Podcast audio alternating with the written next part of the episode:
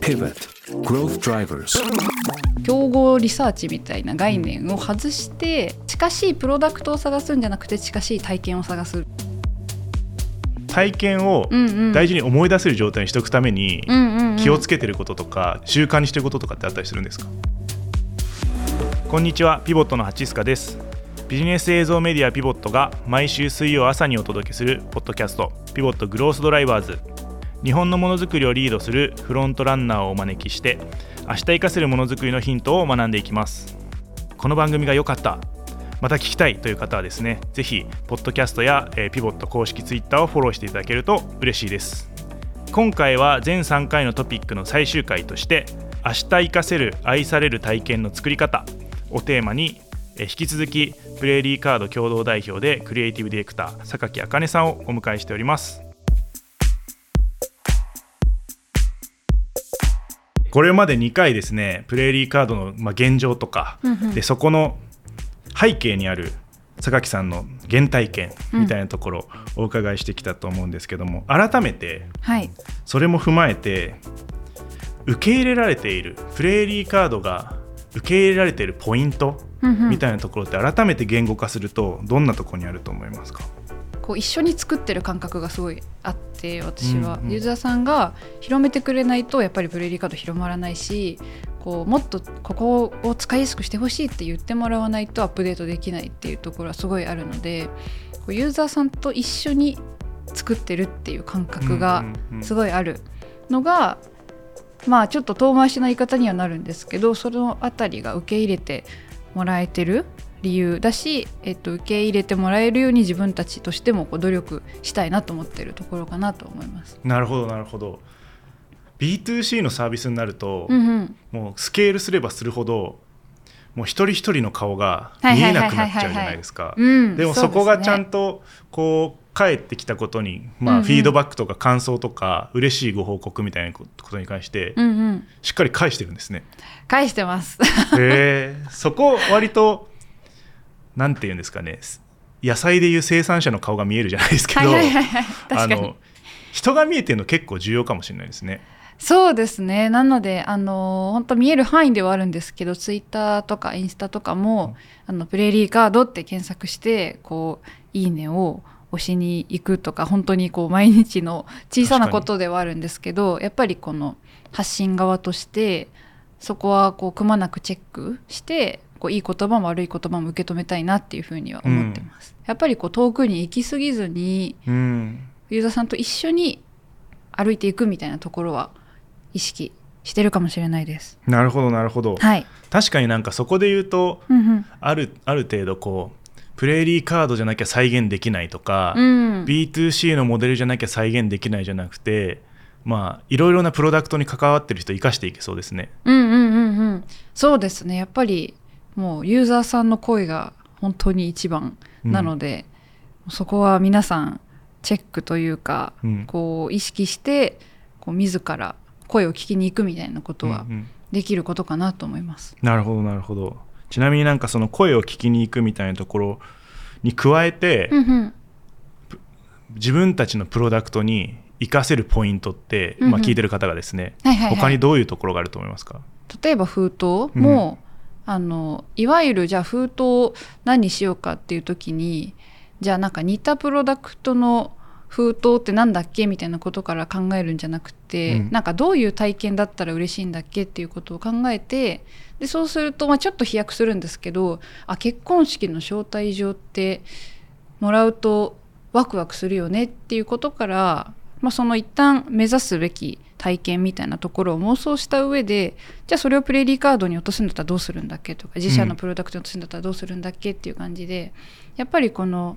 線をこう自分たち起点で線を伸ばすというよりもこう体験を妄想してこう妄想を飛ばしてうん。ゴール地点を一旦遠くに置いた上で逆算するみたいなこととかはできるかもなと思いましうた。なるほど。できることベースじゃなくて目指す姿みたいなところからってことですね。そうですね。とかその近しい体験を探すえっとなんていうんですか？近しいプロダクトを探すんじゃなくて近しい体験を探すみたいな。あー金言。金言。確かにそうですね。ああそれはめちゃくちゃ思うな。結構プロダクトマネージャーやってると、うんうん。同じ業界の似たプロダクトをリサーチしがちみたいあそうですね。それは結構陥りやすい気がしてて、うん。まあ、だからデジタル名刺業界の封筒を探すんじゃなくて、えっと、封筒の体験のベストを探すっていう意味ではい結婚式の招待状にたどり着くみたいなことがやっぱりこの似たものから探せ探せってやるとそこまで飛ばない可能性があるかなと思っててなので、まあ、その自社プロダクトを今されてる方も一旦なんかその競合リサーチみたいな概念を外して、なうん。何の体験だったら嬉しいんだっけっていうところから始めるっていうのはいいのかなと思います。なるほどなるほど。うんうん、確かにな。いやこれはもう僕もすぐにやります。ちなみにそういう、まあ、例えば今回でいう結婚式の、まあ、ご招待のはいはい封はいはい。筒って僕も経験したことあるんですよね。うん。でもあの言われるまであの思いつかないんですよ。はいはいはい。そういうなんか引き出しというか、引き出しに入れとくというかその体験をうんうん。大事に思い出せる状態にしておくためにうんうんうん。気をつけてることとか、きはいはいはいはい。習慣にしてることとかってあったりするんですか？あーなんだろうなめちゃくちゃ具体的なことで言うとすっごい具体的な話になるんですけど、私ピンタレストをよく使うんですよ。あ。似たプロダクトを検索して出すとかじゃなくて、うん。結構体験ベースで探せる探し方もあるのかなと思っててまあ、例えばじゃあ封筒っていう風に探した時にまああの綺麗な封筒がいっぱい出てくるわけですよピンタレストには。でその洗練された画像とかの中から結構その自分の経験と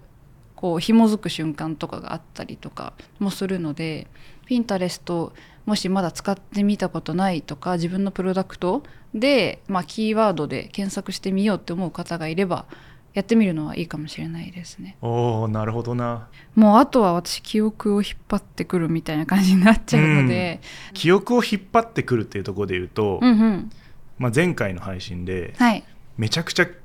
記憶鮮明にいっぱい引っ張ってこられたのも印象的だなと思ってて。客観的にそ,、はい。そこから思ったのは多分みんな何かしら体験した後にその時にちゃんとその体験を味わってるかどうかみたいなところあるかなと思ってて。あー確かにそうかもですね。うんうんうん。僕多分がさつな人間なんで 結婚式の封筒をもらってもあのそのタイミングによって忙しかったら結婚式の封筒でビリみたいな、はいはいはい。終わりみたいな。だから記憶に残ってないみたいな。なるほどなるほど。その瞬間を味わってない気がしてて。あー。なんかそれはなんか印象的だなと思って聞いてました。ありがとうございます。まあ、それで言うと、あのーまあ、何かしら記録を残しておくみたいなのはもしかしたらいいかもと思ったんですけど、うん。結構私もあの一つのことをめちゃくちゃ続けるのそんな得意じゃないんですけど、うん。なんかその時々によってこのなんか写真を撮ってこうなんか日記を書き留めたりとか、えーとまあ、インスタに写真を上げたりとかなんかこう自分のこう言葉をメモしてみたりとかするんですけど、うん結構そのあ、まあ、友達に話すとかもありますし、うんなんか何かしらいいと思ったものをこうちょっとでもアウトプットするみたいなのは、うん。まあ、あの皆さんやっているかもしれないんですけど結構大事だなっていうふうに思います。私は結構表現するのが好きなのでこう写真を撮るのもすごい好きですし言葉を書くのも好きなので、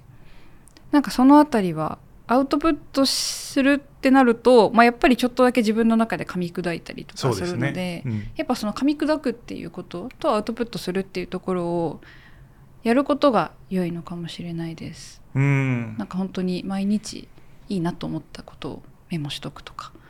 確かに確かに、うん、なんか別に必ずしもそれを SNS に出さなくてもいいわけですもんねそうですね。はい。なんかそれが好きだったら出せばいいけど、あとは続けることがノルマになっちゃうみたいなあ、そうですね。もう私はそれが本当に苦手なので、うんあの SNS 頑張ろうとすると、うん頑張れなくなっちゃうタイプですね。うんうんうんなるほどな確かにその考え方ってデザイナーじゃなくてもできそうですね、どどんな職種でもなんかかん確かに。簡単というか自分次第でできそうっていう。なんかあとはそこから多分プロダクトの体験に落とすってなった時に、そこであのプロの登場だと思っていて、いわゆるこう UX のデザインができるデザイナーの人が、あのいわゆるその抽象化されたものとか、うん今までの原体験として持っていたものをプロダクトに落とすっていう仕事があると思うんですけど、そこで気にしてるとか、はいはいはいはいはい。きあのコツというか、うんうんうん。であったりしますか、まあでもやっぱりユーザーさんが使ってるところを見るとかうん。はやっぱ大事かなとは思ってて。まあだしそのできてない、えっと、100%じゃない状態でもまず使ってもらうみたいなのもうん。大事だと思いますしそれをこう見るっていうのも大事だと思いますし観察してそれをどう生かすかみたいなところでいくと割とプレーリーカードもあのユーザーさんにヒアリングをさせてもらったりとかあのこれどうですか？みたいなこととかを結構あのヒアリングを、うん。まあ、今まさにしてるようなうん。状態なんですけどでそこでやっぱり気づかなかったことがたくさんあって、うん。まあ、やっぱりその UX とかデザイナーみたいな視点で作ったものも、まあ、やっぱり最終的には使う人がどう思うかっていうところが大事なのでいかにかっこいいボタンでも押してもらえなかったら意味がないというかなのでなんかそこを聞くっていうのもあるかなっていうのと、うんまあ、あとはそのさっきのピンタレストの話ではないんですけど自分がいいなと思ったウェブサイトをメモしておくとかうんなんでそこをいいと思ったんだろうみたいなことを、まあ、その噛み砕いてみるみたいなこともたまにやってます。うんなるほどな。めちゃくちゃじゃあ意識して準備してるんですね。そうかもしれないですね。なんかいつでもいけるぞっていう なんか 感じはありますね。ああなるほど。まさにつながりました？さっきの、うんうん、どこにその引き出しがあるんだろうみたいなところ。あー確かに、自分事として置き換えると僕もプロダクトマネージャーなんで、うんうんうん、あのプロダクトのこといつ考えてるんですかって聞かれるんですけど、はいはいはいはい。ずっとみたいな。確かに。確かに。もうこれ考えたくないみたいな時もなんかそのカードっぽい形のものとか見ると これ読み取れるのかなとか勝手に思っちゃって最近もう良くないなって思います。いやめちゃくちゃわかります。なんか離れないですよねもはや。離れないです。確かに。もうそういう意味だともう一緒に生活するみたいなところまでうん。行くとついてますよね。そうですね。その境地になるぐらいまで考えたりとか、はいはいはい。愛着を持てるように自分自身がなるの結構キーかもしれないですね。まあそうですね。やっぱり好きじゃないと考えられないよねっていうのは何事にもあるような気がするので、まずそのプロダクトを自分が本当に好きかどうかみたいなうん。ことから一回うん。問い、まあなんかどこが好きなんだろうみたいな、うん。この この人のどこが好きでで他者に紹介するんだったらどうこの人の良さをどう伝えるんだろうみたいな、うん。なんかプロダクトを一人格として捉えた時になんかこう誰にどう紹介したいかみたいなところを妄想するのはいいかもしれないです。なるほどなるほど。はい、ありがとうございます。なんかそんな考え方とか、うんうん習慣の作り方みたいなところめちゃくちゃ今学びに僕はなってるんですけどありがとうございます。なんかそういう考え方をとかを身につけるにあたって、はい、なんかおすすめだよっていう、うんうん、まあ、サービスでもはいはいはいはい。書籍でも、うんうんうん。ウェブの記事でも何でもいいんですけどなんかおすすめなものってあったりしますか？ニューヨークのアートディレクターが今日本のビジネスリーダーに伝えたいことっていう本が あるんですよ。タイトルのインパクトすごいですね。そうなんです。でもこの本をあの本当最近読んであのニューヨークでアートディレクターをやられているもう本当プロフェッショナルのうん女性のお二人が、あの書かれた本なんですけどこれ皆さんに読んでほしいなと思っていて、うんやっぱりそのブランディングなんかデザインってなんだっけとかブランディングってなんだっけみたいなことをすごくこう丁寧にうん説明してもらってて、じゃあなんか見た目を良くすることがブランディングではないぞみたいなこととかなんかそれをちゃんとその順序立ててどういう思考回路であの私たちはアートディレクションしてるみたいなことをはあ書いてくださってるんです。えーえじゃあそのはい、方々の脳内を明らかにしてくれてるってことですか、そうですそうです。へえでなんか私も本当に真似してみたいなと思うこともすごいたくさん書かれててまあなんかその女性のなんか独特ななんていうんですかねなんか柔らかさみたいなものも本から感じるんですけど、とか、まあ、やっぱりそのニューヨークで活躍されているのでそもそも日本とニューヨークとかアメリカでこうブランディングっていうものがどう扱われてるのかみたいなこととかが書かれてたりとかしていてうん。おすすめの本です。なるほどな。確かに、なんかブランディングってどうしてもずっとこうビジネス界隈ズブズブにいると、うんうん、あのまあ、マーケティングの思考の中で、はいはいはいいわゆるはいはい。どう第一早期取るかとか、ななんかマインドシェアを取るかみたいな。はいはいはいはいはい、心理的な話になりがちだけど、うんうんうんうん。それってなんか強制的に頭の中に入ってないっけみたいな。そうですね。ででも結構この本にも書かれてたことで言うとそのなんて言うんですかね。そのずっと変わらないものってなんだっけ、みたいなこととかじゃあその例えばサービスがどんどん大きくなっても絶対にこういうメッセージとか、うん。こういう印象っていうものは変わらず伝えていくっていうことを定めることを結構ブランディングっていうふうに言っていてでまあプレイリーカードもまさにその今こうありがたいことに広まってきていてでこれからまあ1年とか2年とか、まあ、半年後とかも分かんないんですけどこうどんどん大きくなっていくっていう時にやっぱりこの皆さんが全く同じように愛してもらえるかどうかみたいなことがすごい大事だなと思ってて、でもそういうことをなんかじゃあ今愛してもらってることを、まあおもっと多くの人数にも同じように愛してもらえるかどうかみたいなことをちゃんと考えていくっていうことが結構ブランディングに近いのかなと思っているのでやっぱりこの言葉一つ一つとかもう本当色とか、えーフォントとか形とか本当そういう細やかな部分から大きな会社としてのメッセージまでをこう一つの軸を持って統一していくみたいなことが大事だなというふうに、まあ、改めて思わせてもらえた本でした。えー、めちゃくちゃいいですね。うんうん。なるほどな。まさにこの3回でお話しいただいている、まあ、名詞っていう文化を捨てないみたいなところとかも、うんうんうんうん。なんか関わってくるかもしれないですねその考え方に。あそうですね、やっぱりそそのメッセージをどこまで発信するかとかも、もちろん多分バランスとかはこう結構考えながらやっていく必要はあるなと思いますし、うん。体験としての側面でこれ,、うんうん。これからプレイリーカードをどうどう向かっていくかみたいなお話もいただいたと思うんですけど、はい。なんか事業としてとか、うんうん。まあ、もしくはどんな軸でもいいんですけど、うんうん、これからどうしていきたいですか？これからどうしていきたいか、おー一人一枚持つ世界を作りたいなっていうのはすごいあって、やっぱり今もあのーいろんな方が持ってくださってで実際にこう交換をしてもらっているところをこう目の前で見てると、まあ、やっぱり今までの出会い方とはまた違う出会い方を提示できてるなっていうふうに思っているのでなんかそうするとこう仕事も早く進む可能性もあるしその人と早く仲良くなれる可能性もあるし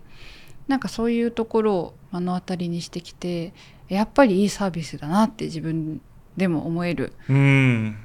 プロダクトだなと思うのでやっぱりもっと広めたいし広まってほしいし、まあ、広めるために頑張らないといけないなっていうのはあるので。最後にですね、はい。えっと、この3回のまとめとしてはい、リスナーの方々がですね、うんうん。まあ、今回のテーマである、まあ、愛される体験を作るための、うんうん。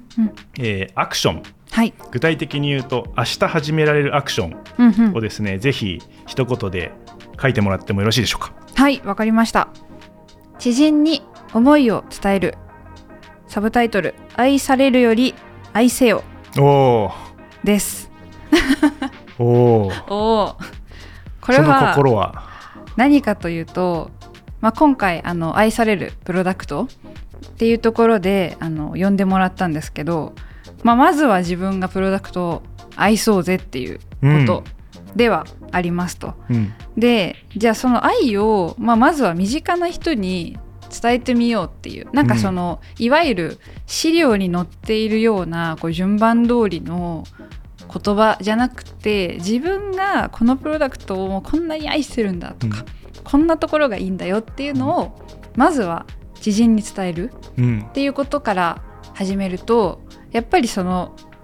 できるとこから始めるこの一歩一歩の積み重ねが愛されるっていうところにつながるのかなと思います。うんありがとうございます。はい。いいですね。なんかぬくもりを感じるお言葉。ありがとうございます。めちゃくちゃありが確かにうんうん。なんか照れくさいところもあるかもしれないけど、うんうん結局みんなそのプロダクトが好きでやってるはずですもんね、まあそうですね。うん。好きじゃなかったら離れればいいんじゃないかなって。うん。そう正直ありますよね、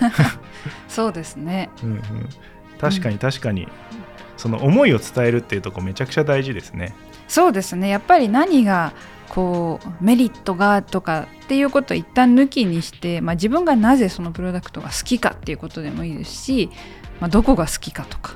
なんで好きかとかうん。おすすめするのはこんなところだよあなたにっていうことも含めてまずはこう噛み砕いてアウトプットするっていうところがこの行為でできるんじゃないかなと思います。次回はエンジニアのためのドキュメントライティング翻訳者でおなじみの、えー岩瀬さんをお迎えしてですねエンジニアのためのドキュメントライティングその先へと題しまして翻訳書籍なので、まあ、海外の事例に関して書いてあるんですが、えー日本だったらどうすればいいかその先の世界について3つの切り口でお話しいただきます。番組とピボット公式ツイッターの2つぜひフォローしてお待ちいただけると嬉しいです。また概要欄に学びをよりアクションにつなげるヒントをですね編集後期という形で書いていたり本日紹介したですね書籍も、えリンクとして置いておきますのでぜひそちらも参考にしてください。ピボットグロースドライバーズまた来週です。